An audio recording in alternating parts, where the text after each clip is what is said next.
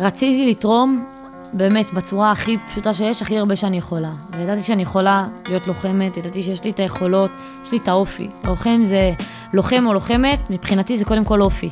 זה הרבה לפני הטייטל שאתה מקבל, או מסיים איזה משהו, או מגרד, כאילו, מבחינתי לגרד את הסף באיזה מסלול, זה לא, זה לא שאיפה. אני יודעת שיש לי אופי שאני יכולה לבוא ולטרוף. ורציתי לתרום, וכל החיים מדברים איתנו על צבא, ככה מישהו פעם שמעתי משפט שאומרים את ה... במדינת ישראל אתה נולד מלשב, אתה... כולם נולדים פה מלשבים, כל עוד זאת המציאות, וזה הגורל, זה, זה הגורל שלנו לבינתיים, וזה מה שצריך לעשות כדי לשמור על המדינה שלנו שהיא לא מובנת מאליה. וכמה שהיא לא מובנת מאליה. ולצערי, אנחנו בתקופה שממש מזכירה לנו כמה אסור לקחת את מה שיש לנו כמובן מאליו. הפרק הזה אני משוחח עם דנה. דנה שירתה שבע וחצי שנים בתור חובלת בחיל הים. היא סיימה את קורס החובלים בהצטיינות, הייתה מפקדת הדבורה הראשונה בגזרת עזה, ואפילו פיקדה בעצמה בקורס החובלים היוקרתי. הפרק אנחנו נשוחח על חיל הים ועל התפקידים השונים, כולל התפקיד החובל והחובלת, על האתגרים הרבים, על הפיקוד, על ההזדמנויות, על הטירוף שיש בתוך התפקיד הזה. אני נהניתי מכל דקה של שיחה שהייתה לי עם דנה, ואני מאמין ומקווה שגם אתם. קוראים לי מקס, מקס קפלנסקי. שירתתי ביחידת מגלן כמעט שש שנים כלוחם וכקצין. בעבורי השירות הצבאי היה משמעותי ביותר באיך שהוא השפיע על החיים שלי, קיבלתי ממנו הרבה יותר ממה שאני יכול לתאר לכם במילים. החוויות שחוויתי בלי סוף, האחווה האדירה שיש בין לוחמים, הכלים, המיומנויות והערכים שרכשתי בצבא הם חלק מרכזי בזהות שלי היום וממי שאני כאדם. היום אני מתעסק בעיקר בעשייה חינוכית. אני מוצא בזה הרבה משמעות ותחושת שליחות, ואני כולי תקווה שהפרקים האלו יעוררו בכם את הסקרנות והרצון לעשות שירות משמעותי, וכמובן ייתנו לכם את מירב הכלים לעשות את זה. אני מזמין אתכם לשתף את הפרקים על מנת שעוד בני נוער ירוויחו מהם, וכמובן אתם יותר ממוזמנים להפנות אליי ולמי שמתארח פה שאלות ותהיות. נתייחס לכך גם במייל ולחלק מהשאלות גם בפרקים הקצרים שאלה בהמשך. זה הכל בראש. מתחילים. אז שלום דנה, מה שלומך? מעולה, מה איתך מקס? אני יותר טוב מזה נשתגע. זה כיף להיות פה באמת שאנחנו עושים ככה את הפרק הזה. אני חיכיתי לזה הרבה. אני יודע שגם הרבה מאזינים חיכו לזה. אני יודע שיש לא מעט חבר'ה שמחכים כבר, שואלים אותי גם, ב, גם באימייל, גם ביוטיוב בתגובות של מתי יהיה כבר פרק עם חובלים. אז הנה זה מגיע. ועוד עם מישהי כמוך שזה בכלל זכות. אז תגידי, שנייה לפני שאנחנו נתחיל לך הרגשה להשתחרר. האמת, קודם כל כיף גדול. אני מרגישה כמוך, זכות בשבילי לעשות איתך את הפודקאסט הזה. איך זה להשתחרר? בינתיים מוזר. אני כן, אני מאוד מצליחה ליהנות. בסוף אחרי שירות של שבע וחצי שנים, מאוד אינטנסיבי וטובני. שבע, שבע וחצי שנים? שבע וחצי שנים. זה שירות של חובלים, זה, זה החבילה, זה העסק. אז זהו, בינתיים ככה חוקרים את החיים האלה ונהנית קצת. איזה כיף. אני אשמח ככה שנתחיל הכי פשוט. תספרי קצת על עצמך, מאיפה באת. איך בכלל הגעת לדבר הזה שנקרא חובלים? טוב, אז אני, קודם כל אני בת עשרים ושש עכשיו, נולדתי וגדלתי במכבים רעות, ליד מודיעין. הייתי כזה כל החטיבה והתיכון שלי, הייתי בצופים, הייתי מדריכה, מרכזת, ככה למי מהמאזינים שמכיר ומכיר את העסק הזה, מה שנקרא. וגם תמיד אהבתי ספורט, הייתי מתחרה בריצות בינוניות וארוכות, שלושה קילומטר, חמישה, עשרה. ואיך הגעתי לחובלים, אז תמיד היה לי ברור שאני רוצה להיות לוחמת, ושאני רוצה להיות קצינה. לא כל כך ידעתי איפה, אבל זה איזשהו משהו שגם חונכתי לה קצת מההורים, וגם בשכבה שלי הוא מאוד היה מדובר. האמת היא שבבנות פחות, אה, ב, ב, בוא נאמר לפני תשע שנים, שאני ככה הייתי בי"ב, אז היה יותר באופנה, במרכאות שהבנים הם הולכים לסיירות וטייס, חובלים, כל אחד זה, זה השאיפות שלו, והבנות הם, השאיפות יותר זה מדריכות, כאילו תומכות לחימה, מדריכות חיר, שריון, מדריכות סימולטור, פקמציות, שהכל כמובן כבודם במקומה מונח, והתרומה היא תרומה, אבל פחות היה באופנה שבנות אצלי בשכבה הלכויות לוחמות, אבל אני, היה לי ברור שזה מה שאני רוצה לעשות. בהתחלה כיוונתי, האמת היא לטי, סבא שלי נווט קרב, גם היה, הוא היה איש צבא עד, עד גיל ארבעים ושלוש, אז ככה מאוד רציתי את זה.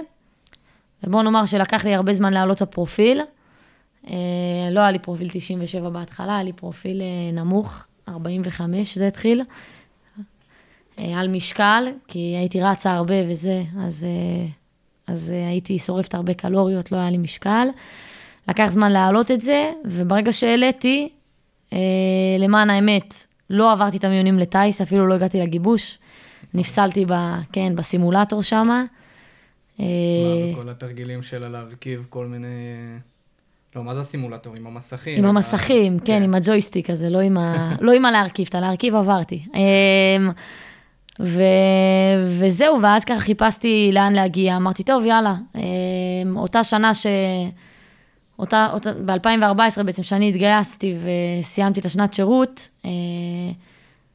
ואז פתחו את רוכב שמיים לבנות, אמרתי, טוב, יאללה, אני אנסה להגיע לתותחנים, לעשות גיבוש לרוכב שמיים, ופתאום משום מקום הגיע זימון לחובלים, לא ידעתי מה זה, היה איתי מישהו שחבר מאוד טוב שהייתי בכיתה, שהיה כבר שנה בחובלים, כי הוא לא עשה שנת שירות, אז היה לו פור עליי של שנה במס... במסלול, והוא ישב איתי והסביר לי מה זה, וככה אמרתי, טוב, יאללה, זה מתאים בדיוק למאפיינים שאני מחפשת, יש פה גם פיקוד, גם חוסן, גם לוחמנות, גם אתגר מאוד גדול, גם... אפילו שלא היה לך איזה קשר מיוחד לים, כאילו, נכון? לגמרי, כן. מודיעין, פחות ים.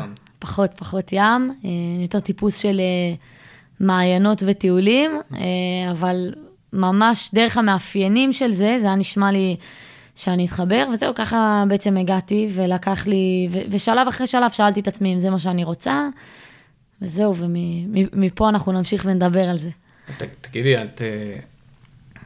אותי, לי זה נראה לא כזה ברור מאליו, שאת מדברת על לפני הגיוס בשיח של מאפיינים, כאילו שחיפשת מאפיינים. אני הרבה פעמים שומע הרבה חבר'ה, וגם אני הייתי במקום הזה, שכשאני חושב על תפקיד, או אני רוצה ללכת בצבא, אז אני מסתכל יותר מהמקום של מה הם עושים, זה מגניב, זה לא מגניב, מה מספרים על זה, ו...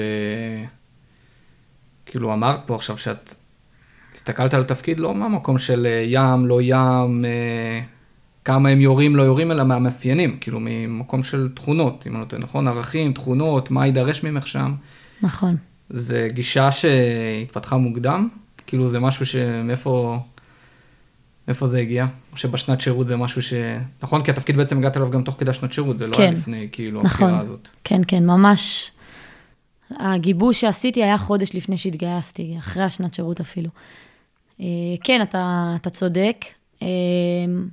בתכלס, כשרציתי ללכת לטייס, אז זה היה ממקום של מה הם עושים. זה היה נראה לי פשוט מגניב ומטורף לטוס, והייתי שומעת סיפורים מאבא שלי תמיד. אבל כן, זה כנראה, שאני לוקחת את זה אחורה, זה באמת מהשנת שירות. שנת שירות עשיתי בעמותת אתגרים, שזה ספורט אתגרי לאוכלוסיות מיוחדות. הדרכתי שם כל מיני פעילויות של חבל, פארק חבלים, כל מיני סנפלינגים, אופניים. זה מטורף. כן, מטורף, מטורף לגמרי. אחת השנים הכי משמעותיות בחיים שלי. אני עד עכשיו מתנדבת שם, זה מקום שנכנס לי מאוד ללב. אני חושבת ששמה הבנתי שאחד הדברים ש... שאני הכי... אוהבת אותם, זה אנשים, זה ל- ל- להניע אנשים, ונראה לי ש... נראה לי ששם יותר נפל לי הסימון של, של גם ההסתכלות היותר רחבה הזאת, על, על אנשים ועל תכונות, כי באמת בתיכון שלי הייתי מאוד הישגית, כאילו, זאת אומרת, היה לי גם את הריצה, גם את ה... גם כזה את הצופים, גם מאוד רציתי להצליח תמיד בלימודים, הייתי מאוד מאוד דוח למטרה, יאללה, אתגרי, כאילו, לחפש האתגר, להשיג, ו... וכן, ואיפשהו שם הבנתי שגם מה שמעניין אותי זה האנשים, אז אני חושבת ששם הבנתי שהמאפיינים הם מה שחשובים לי. זה נקודה, נקודה מטורפת, בעיניי זו נקודה כל כך חשובה, שהרבה פעמים כשאתה כל כך אה, הישגי, ובאמת הסביבה הזו דורשת מאיתנו, נראה לי, בעיקר בתיכון.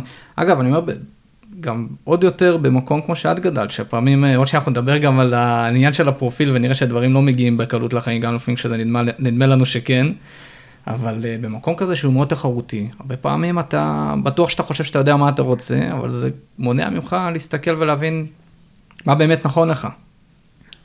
טייס נשמע מגניב, אבל רגע, אני, אני, האם אני באמת יבטא שם את מה שבאמת חשוב לי, ומה באמת בכלל חשוב לי. והמקום הזה של להבין שמה שחשוב לך זה אנשים, וזה הפיקוד, וזה המאפיינים, ואז להגיד, רגע, חובלים מי חשב בכלל ים, אבל בונה, זה עונה בדיוק כאילו לדברים שאני מחפשת לעשות, לבן אדם שאני מחפשת להיות. בעיניי זה נקודה, זה מדהים. תספרי קצת על השירות, כי אני חייב להודות שגם אני, חיל הים, זה משהו שאני לא באמת מכיר. אני יודע שההכשרה מאוד ארוכה, ואני יודע שפחות או יותר זה ספידות בים, אז אני אשמח שממש ככה באיזה בריף, כאילו מה זה בכלל השירות הזה, נכנס לחובלים, הכשרה, כמה זמן, מה פחות או יותר עושים שם, מה זה בכלל אומר להיות חובל. אז קודם כל, חיל הים יש לנו שלושה סוגים של כלים גדולים. זאת אומרת, אם אני אוציא את יחידות, את יחידת סנפיר, ואם נוציא את שייטת שלוש עשרה, יש שלושה סוגים של כלים גדולים, שזה דבורה, סטיל, שזה ראשי תיבות של ספינת טילים, וצוללת. על כל הכלים האלה, מי שמפקד עליהם בעצם זה חובלים. זאת אומרת, כשאתה מגיע לקורס חובלים, הקורס הוא אמנם כמעט שנתיים וחצי, הוא ארוך, הוא תובעני, תכף נדבר גם עליו, יש לו שלבים שונים שמפעילים כל מיני סוגים שונים של אתגרים בתחומים שונים, אבל הייעוד בקצה זה להיות מפקד באחד מבין הכלים האלה. דבורה יש עליה מפקד אחד, זאת אומרת חובל אחד, זה כלי שהייעוד שלו זה לעשות ביטחון שוטף בתא, שכמו למעשה לתפוס קו אצל חירניקים, בעזה, בעזה, בדרום שם באילת, בגבול ירדן ומצרים, ובצפון בגבול לבנון, בראש הנקרא, יש שלוש זירות, יש שם חובל אחד, ועל סטיל וצוללת, כל סטיל וכל צוללת מחולקים לארבע מחלקות, ועל כל מחלקה מפקד בעצם חובל, זאת אומרת שהוא מישהו שהוא בוגר קורס חובלים, קצין, יש לו גם בדרך כלל סגן שהוא חובל, והמפקד של כל הסטיל וכל הצוללת זה חובל שהוא כבר בדרגות יותר גבוהות, או יותר שנים בצבא, אבל סך הכל כדי להיות קצין על אחד מהכלים האלה, אתה חייב לעשות קורס חובלים. את הדרך היחידה שלך לפיקוד שהוא קצונה, על אחד מהכלים בחיל הים, זה בעצם לעשות קורס חובלים. בדיוק. אתה לא יכול להתגייס לחיל הים, ואחרי זה שם לצאת. אתה יכול לצאת לקורס קצינים מחיל הים, אבל זה לא לפקד על הכלים, זאת אומרת, זה לפקד על החוף. כאילו יש גם את הבסיסים, ואת כל ה... על החוף, מה שנקרא, ויש את הים. יש גם חיל הים על החוף. נכון. שם יש קצינים שנכון, הם מגיעים מחיל הים, אבל בעצם להיות קצין על הכלים, נכון. זה רק חובלים. כן, להיות קצין ימי על אחד משלושת הכלים הגדולים שציינתי, זה רק דרך קורס חובלים. ותספרי קצת על ההכשרה, ארוכה. כן. אחר, כמה אפשר לעשות בשנתיים וחצי? נכון, שנתיים וחצי. זה... כמעט, זה יוצא שנתיים וחמישה חודשים. כן. אז ככה, הקורס מתחלק לכמה שלבים. יש... השלב הראשון נקרא ימ"פ, שזה ראשי תיבות של ימאות ופיקוד. שנייה, אני אגיד, אני אקח רגע אחורה, הקורס קודם כל יש לו שלוש מגמות. יש מגמת מכונה, מגמת אלקטרוניקה ומגמת שייט. מגמת שייט זאת גם המגמה שאני הייתי בה, זאת המגמה הכי גדולה, כי בעצם ממנה אפשר להגיע ליותר אופציות, ולכן צריך שם יותר אנשים. אני אגיד בגדול ששייט יותר אחראים על, יכולים להגיע לדבורות, אני הייתי מפקדת דבורה, זה היה התפקיד המרכזי שלי, שאני מאוד גאה בו, והיה התפקיד הכי טוב שעשיתי בשירות, ויותר אחראים על ניווט של הספינה, על, ה... על... על הנשקים שם, על הימאות, וגם אפשר להגיע משם על הדבורות. מגמת אלקטרוניקה, יותר אחראים על עניין של לוחמה אלקטרונית, זאת אומרת, הגנה מפני טילים, לצורך העניין. פה נראה לי פחות נפרט, אז פחות נפרט, סגור. בתוך הכלים בעצם את האלקטרוניקה. בדיוק, יש את האלקטרוניקה ואת זה. כן, ומכונה זה מערכות, שמן, דלק, שריפות, הצפות כאלה. עכשיו מגיעים לקורס. כל התפעול בעצם השוטף של הכלי עצמו. כן, מה שגורם... המכני. המכני, מה שגורם לספינה להפליג. בסוף אתה עושה משימה שהיא בקצה מול איזה חוף אויב, צריך שהיא תפעל. זה לא מפרסים. לא, פחות. ויש תקלה במנוע, אז שמה, זה, זה, זה החוסן והלוחמה שם של מחלקת מכונה, שתטפל את זה כמה שתר מהר וכמה שתר בטוב, כדי שלא יהיה איזה אירוע מסוכן. וזהו, עכשיו הקורס מתחלק לכמה שלבים. השלב הראשון נקרא ימ"פ, שזה ראשי תיבות של ימאות ופיקוד, זה בעצם כמו טירונות יחידה בכל מסלול אחר. זה שלב שמאוד שמים עליו דגש, על החוסן המנטלי, על החוסן, חוסן מנטלי שנבנה על ידי כל מיני אקטים פיזיים, הקפצות לשחיות בוקר, הקפצות ל... כאילו שחיות בוקר, ממש מהמיטה, מ-אפס ל-מאה, מסעות שעושים בערי אילת, ולומדים באמת ימאות בסיסית. השחייה בטח רק בקיץ, לא? איזה רק בקיץ. מי שרוצה, מי שמתגייס למחזור חורף, זה ה... אני מחזור חורף, ככה, אז תמיד יש ריבים על מי עשה ימ"פ חורף ומי עשה ימ"פ קיץ, כמו כנראה בכל מסלול בצבא, ותמיד הבדיחה זה שימ"פ קיץ הם החבר'ה החלביים, וימ"פ חורף זה החבר'ה הקשוחים, שכשיש שלג בערי, בערי אדום שם, שבירדן אתה עדיין טובל בים, ועומד בקור הזה, ו... ו... משתין על עצמך כדי להתחמם, גם כשאתה לא בתוך המים. כן, אז זה תמיד הדיבור. אז שחיות, מסעות, וגם באמת לומדים על ימאות בסיסית, כל מיני סירות קטנות, להפעיל עקרונות בסיסיים של ימאות ופיקוד, כאילו בסוף הימ"פ, הצוערים שבקורס, נעים, מקבלים הכשרה של מפקד סג, שזה סירת גומי, אבל זה מאוד... זה, זה נורא, זה מצד אחד קטן, אבל מצד שני הם באמת מפקדים ומפליגים לבד במסע מול כל חופי הארץ, והם מפקדים על הכלי, ועושים להם שם הרבה מבחנים של מקרים ותגובות, והתקלות, ו... והכל, גם אם זה כלי קטן, זה ממש מקבלים שם עקרונות פיקוד בסיסיים כזה, של קבלת החלטות, ביצוע משימות, חתירה למגע, דברים כאלה. אז זהו, זה בעצם השלב של הימ"פ, שהוא מאוד מנפה גם, צריך להגיד, הוא שלושה חודשים. אחר כך מגיעים לשלב בסיסי, שלושה חודשים נוספים, ששם כבר מחולקים למגמות. את הימ"פ עושים כל המגמות ביחד, זה מתבצע באופן מחזורי, לפי צוותים, אבל כולם עוברים את אותם תכנים. שלב בסיסי, שלושה חודשים, עולים כבר לבעד חיל הים שנמצא בחיפה. כל מגמה מתמקצעת בסדר שלה. אחר כך מגיעים לשלב שנקרא מתקדם, ששם הוא גם כן...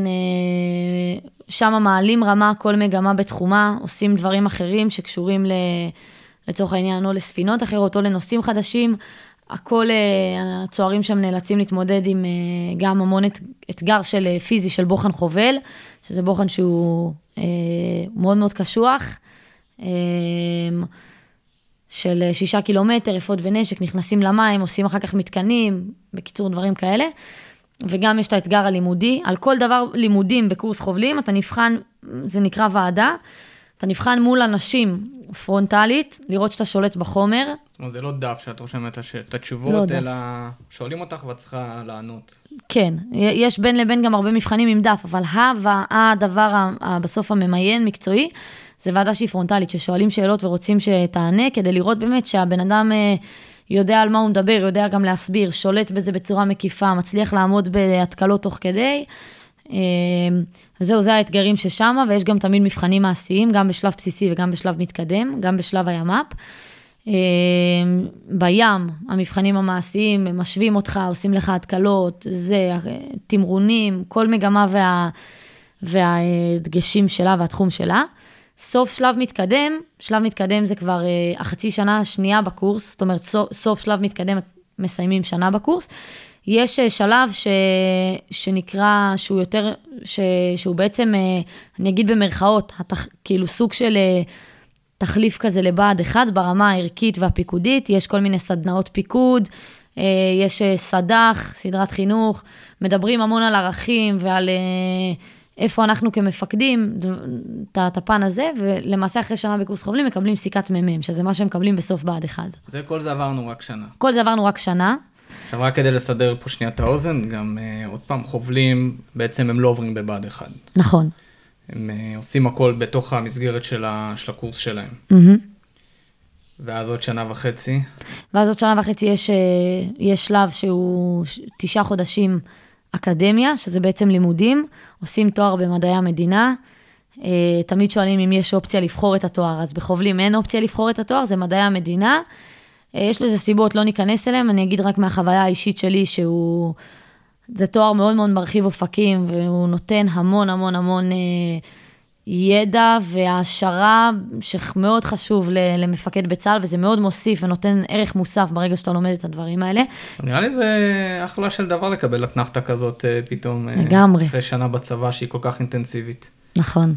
ממש מתנה. נכון, נכון, נכון. זה פתאום השלב הזה שכל המחזור חוזר חזרה להיות ביחד, אחרי שהיינו מפוצלים כזה למגמות, ו... ושם גם פתאום מתחילה, יש יותר יציאות הביתה. לפני כן, ימ"פ, אתה בלי פלאפון בכלל, אתה פלאפון פעם בשבוע ל-עשרים דקות, עושים שושים, יוצאים בימי שישי, חוזרים מקוצרות בימי שבת, פעם ב-עשרים ואחת, עשרים ושמונה, ופתאום זה שלב שהוא כזה יותר רגוע בקטע הזה. עדיין יש לך ארבעה מדסים בשבוע, שעוברים, כן, שעוברים על כושר, מעבירים גיבוש, יש כל מיני התנסויות פיקודיות, מפליגים עדיין כדי לשמור על קשירות מסוימת, אבל סך הכל זה, זה, זה התנחתה. זהו, ואחרי שלב האקדמיה יש שלב שנקרא יהודי, שזה בעצם השלב האחרון בקורס, זה מתפצל יהודי, כוונה עם עין, כאילו זה מייעד אותך לתפקיד. יש יהודי בעד, שזה גם כן לימודים והסמכות וועדות, שעושים אותו בבעד, בבסיס, ויש יהודי שטח, שיהודי שטח זה כבר אחרי שאנשים מקבלים שיבוץ לספינות שלהם, ההתחלתיות, לתפקיד סגן קצין מחלקה, שזה בעצם התפקיד ש... עושים כשמסיימים את הקורס, ושם כבר מתחילים לעשות הסמכות אה, בספינה, ו, וזה כבר אשכרה, מתחיל כבר להיות התפקיד שלך. כאילו, הארבעה חודשים האחרונים של הקורס, זה היהודי שטח, ואתה בעצם כבר פוגש את הלוחמים שאתה אה, מפקד עליהם בספינה, ואתה עושה איתם הסמכות, ששם זה שלב שהוא מאוד מאוד מורכב, כי אתה מוצא את עצמך מגיע לספינה, ומצד אחד אתה לומד מלוחמים שהם, שאתה עומד להיות מפקד שלהם עוד מעט, ואתה לומד מהם, כי הם בסוף עם ניסיון בידיים יותר גדול משלך, אתה לומד הרבה בבד, וההכשרה הזאת סופר חשובה, ובלי המקצועיות הזאת אי אפשר להצליח בתור חובל, אבל בסוף הניסיון שלא באת מלמטה, באת מקורס חובלים, כאילו אתה לא בא, ואתה מוצא את עצמך לומד מ... מלוחם, שאחר כך אתה, אחרי ארבעה חודשים אתה צריך להיות מפקד שלו. אז זה משהו שהוא ככה מאוד מאוד טריקי מצד אחד. מצד שני הוא אפשרי, עם יחסי אנוש ועם אמפתיה ועם צניעות. אפשרי לעשות אותו טוב ולדעת לאזן. נראה לי זה גדולה, בכללי, גדולה של מפקד. זה גם נכון למנהיגות באופן כללי. להבין שאתה לא לבד, ולהבין שיש אנשים שהם כביכול, אני אומר במרכאות, תחתיך, כי מצד אחד הם באמת תחתיך ואתה מפקד ואתה אחראי עליהם, אבל זה לא אומר שאתה בכך יודע יותר טוב מהם. נכון. אני חושב שגדולה של מפקד וקצין זה באמת היכולת לקבל החלטות נכונות, היכולת לחבר את האנשים, היכולת הרבה פעמים לראות את התמונה יותר רחבה, אבל היכולת ללמוד מאנשים שתחתיך זה אחד הדברים שהם חובה, אגב להצליח בכל מקום. אני חושב שזה שאצלכם כאילו זה משהו שהוא כל כך מובנה, כי אחרי זה אתה גם מגיע לסביבה, ובטח גם שם יש התמודדויות, לא? של... ברור. פתאום הוא הגיע אחרי שלוש שנים, ואני פה כבר על הדבור, יכול להיות גם כבר שנה ומשהו, ולהיות מהמקום של הצניעות הזאת, זה שיעור חשוב. נכון. כולם מצליחים בזה לדעתך? כאילו זה כזה מובן מאליו, שזה... שזה לא פשוט. לא פשוט, לא כולם מצליחים בזה. אני יכולה להגיד ממה ש... היה לך אתגרים בדבר הזה? ברור, אתה יכול להגיע למצב שאתה מאוד מאוד בונה קשר עם חייל מסוים נגיד, ואתה עובד איתו ביחד כי אתה צריך ללמוד ממנו, ואתה, ואתה עושה את זה ב- ב- בצניעות, כי אתה מבין שאתה אתה רוצה ללמוד, ושיש דברים שהוא נמצא בספינה שנה, ואני הגעתי מקורס חובלים שהוא תובעני, קשוח, מאתגר, למדתי, עבדתי קשה, אכלתי הרבה חרה ככה, אבל לא הייתי שנה בספינה, ואתה צריך ללמוד ממנו, ואתה יוצר איתו איזשהו קשר טוב, ואז אתה מגיע לכובע של את מפקד שלו, והוא עושה נגיד משהו שהוא לא בסדר, ואתה בדילמה, כי אתה אומר, בונה, מצד אחד, מאוד יצרתי איתו קשר אישי, אנחנו עובדים ביחד בספינה, מצד שני, איך אני, אני צריכה לתת לו עכשיו בראש, מה, מה עושים? אז ברור שזה מאתגר, וברור שזה, לא כולם מצליחים בזה, ויש מאוד, בוא נאמר שאם על כל קצין בצבא יש טיפה סטיגמה של, טוב, נו, הוא קצין, הוא מתנסה עליי, אז על חובלים שזה כאילו לא באת מהשטח ולא באת מלהיות לוחם, אז על אחת כמה וכמה הרבה יותר קל להיות שם עם הסטיגמה הזאת, כי זה פשוט הרבה יותר, כמו שאומרים, הרמה להנחתה, זה, זה כאילו, זה מרים להנחתה, זה, זה הרבה יותר קלאסי להגיד את זה, ולכן יש פה אתגר מאוד גדול. אני חושבת שיש הרבה שלא מצליחים, אבל אני חושבת שיש גם הרבה שמצליחים. כאילו אמפתיה, יחסי אנוש, ו... זה דורש, זה דורש מנהיגות אמיתית. נכון. הרבה פעמים הסמכות במקומות אחרים, מאוד קל להתעלם מזה. למרות שגם שם זה פוגע בך, כשאתה מתעלם מזה ואתה בונה את עצמך רק סביב ה... אני יודע, אני יודע, והסמכות, ועכשיו תקשיב למה שאני אומר, כי אני ותיק ממך וכי אני קצין, וגם באתי מניסיון, זאת אומרת, אתה הצעיר, זה גם יכול לפגוע בך, אבל יותר קל לפעמים להתחבא מאחורי המסכות וכל הדברים האלה, אבל זה שאתה חייב להתמודד עם זה, זה דורש מנהיגות אמיתית.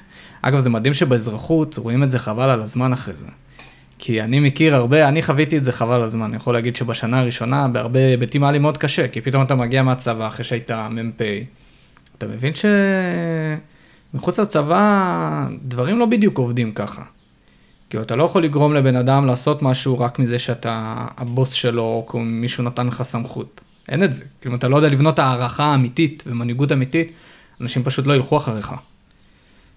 ופתאום כאילו ההתמודדות הזאת אצלכם היא, היא כפליים, כאילו כן. זה גם אגב מהקורס, ועוד שנייה בטח לדבר על זה שזה ממש מסקרן אותי, אבל זה גם עצם ההתמודדות באופי השירות, כאילו להיות על סירה, שבוע. ספינה, מקס, לא אומרים סירה. סירה זה עד עשרים וארבעה מטר. ספינה. אנחנו לא מצ'וקמקים ככה. אני פעור בעניין הזה. סתם, סתם, הכל טוב. אבל אוכלים ביחד, שנים ביחד, עושים הכל ביחד. נכון. זה עוד יותר מאתגר בנקודה הזאת.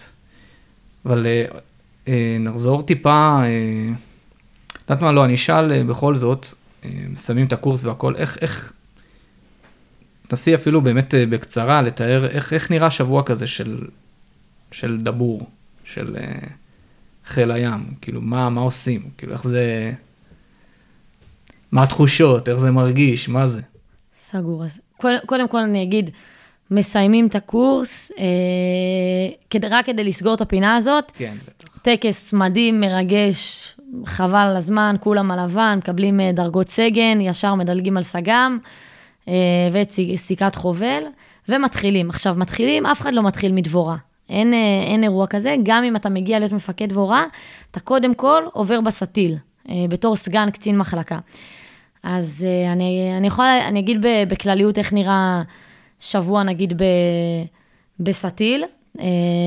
צוללת, לא הייתי, אבל נדבר על סטיל ודבורה. בגדול יש סטילים, הם יוצאים לים בצורה שהיא לא, בצורה, היא לפי פעילות מבצעית מסוימת. זאת אומרת, היא לא, לא יוצא בשעות קבועות או איזשהו משהו כזה. ומתארגנים ויוצאים כשיש משהו. אז שבוע יכול להיראות אה, כמו שבוע העבודות בחוף, שזה כל מיני החזקות על הנשקים, החזקות על המכונה, על המנועים נגיד. ספינה זה משהו שדורש המון המון החזקות, כי הכל אה, קורוזיה מהמלח של הים, אה, ואנחנו גם יורי, משתמשים הרבה בנשקים, אז אתה חייב אה, לנקות אותם ולתחזק אותם.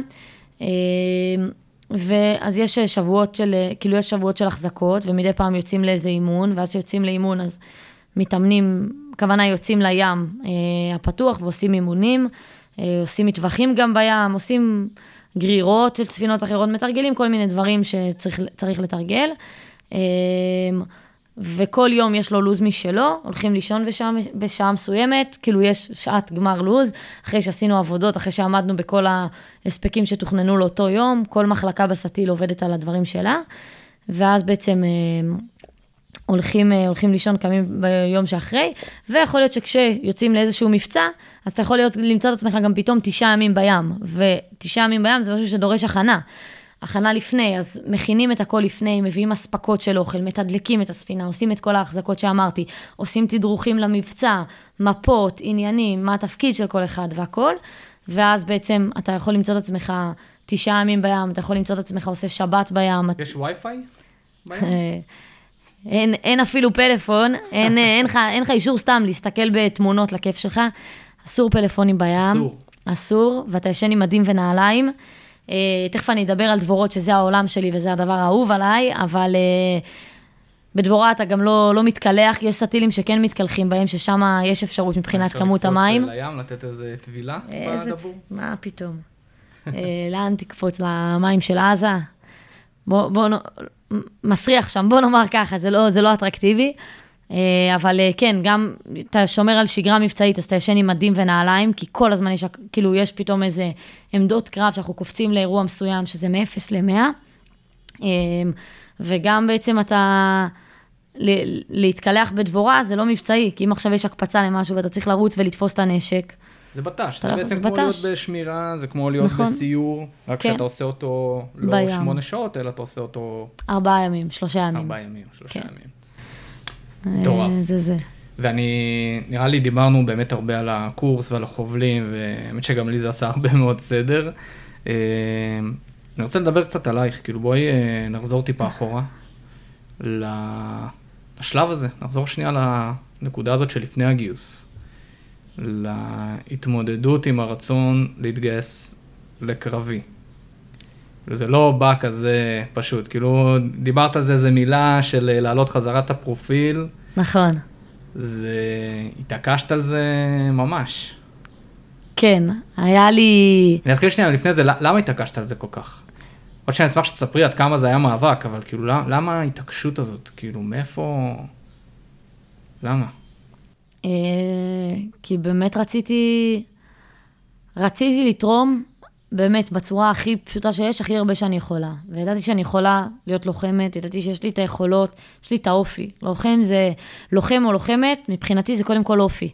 זה הרבה לפני הטייטל שאתה מקבל, או מסיים איזה משהו, או מגרד, כאילו, מבחינתי לגרד את הסף באיזה מסלול, זה לא, זה לא שאיפה. אני יודעת שיש לי אופי שאני יכולה לבוא ולטרוף. ורציתי לתרום, ו... כל החיים מדברים איתנו על צבא, ככה מישהו פעם שמעתי משפט שאומרים את ה... במדינת ישראל אתה נולד מלשב, אתה...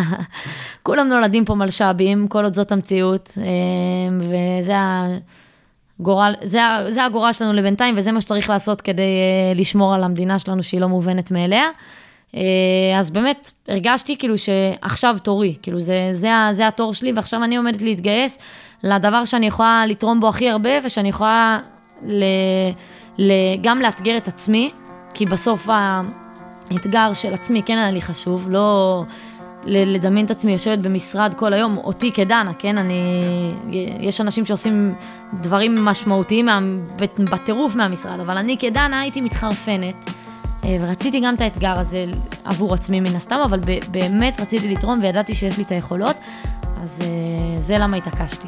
עוד פעם, יש פה איזה שילוב מעניין של, שביניהם גם הרבה מצביע על מה זה בכלל אומר שירות משמעותי, של מצד אחד הרצון לתת כמה שיותר ולתרום, מהבנה של החשיבות של הדבר הזה, אבל מצד שני להבין שגם אם אני אהיה במקום שבו אני באמת יצליח גם להתערם הכי הרבה, לא מהמקום האגואיסטי, למקום מה באמת יתאים לי.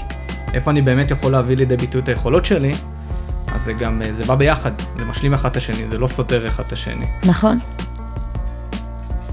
וזהו חבר'ה לפרק זה, אני מקווה שנהנתם. בפרק הבא אנחנו ממש נצלול יותר לעומק, על האתגרים השונים שבתוך התפקיד שדנה חוותה, על הפיקוד הייחודי והמעניין שיש בחובלים, ועל עוד הרבה נקודות סופר מרתקות. אז אני מזמין אתכם להאזין גם לפרק הבא, ועד אז להתראות, ותודה רבה שהאזנתם.